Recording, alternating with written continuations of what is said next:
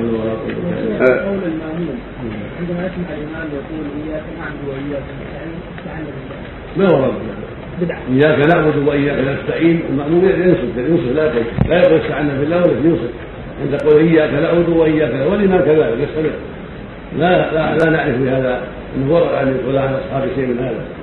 إنما يستمر لماذا قراءة إياك نعبد وإياك نستعين إلى آخره والمأمون ينصت ولا يقول عند هذا شيء.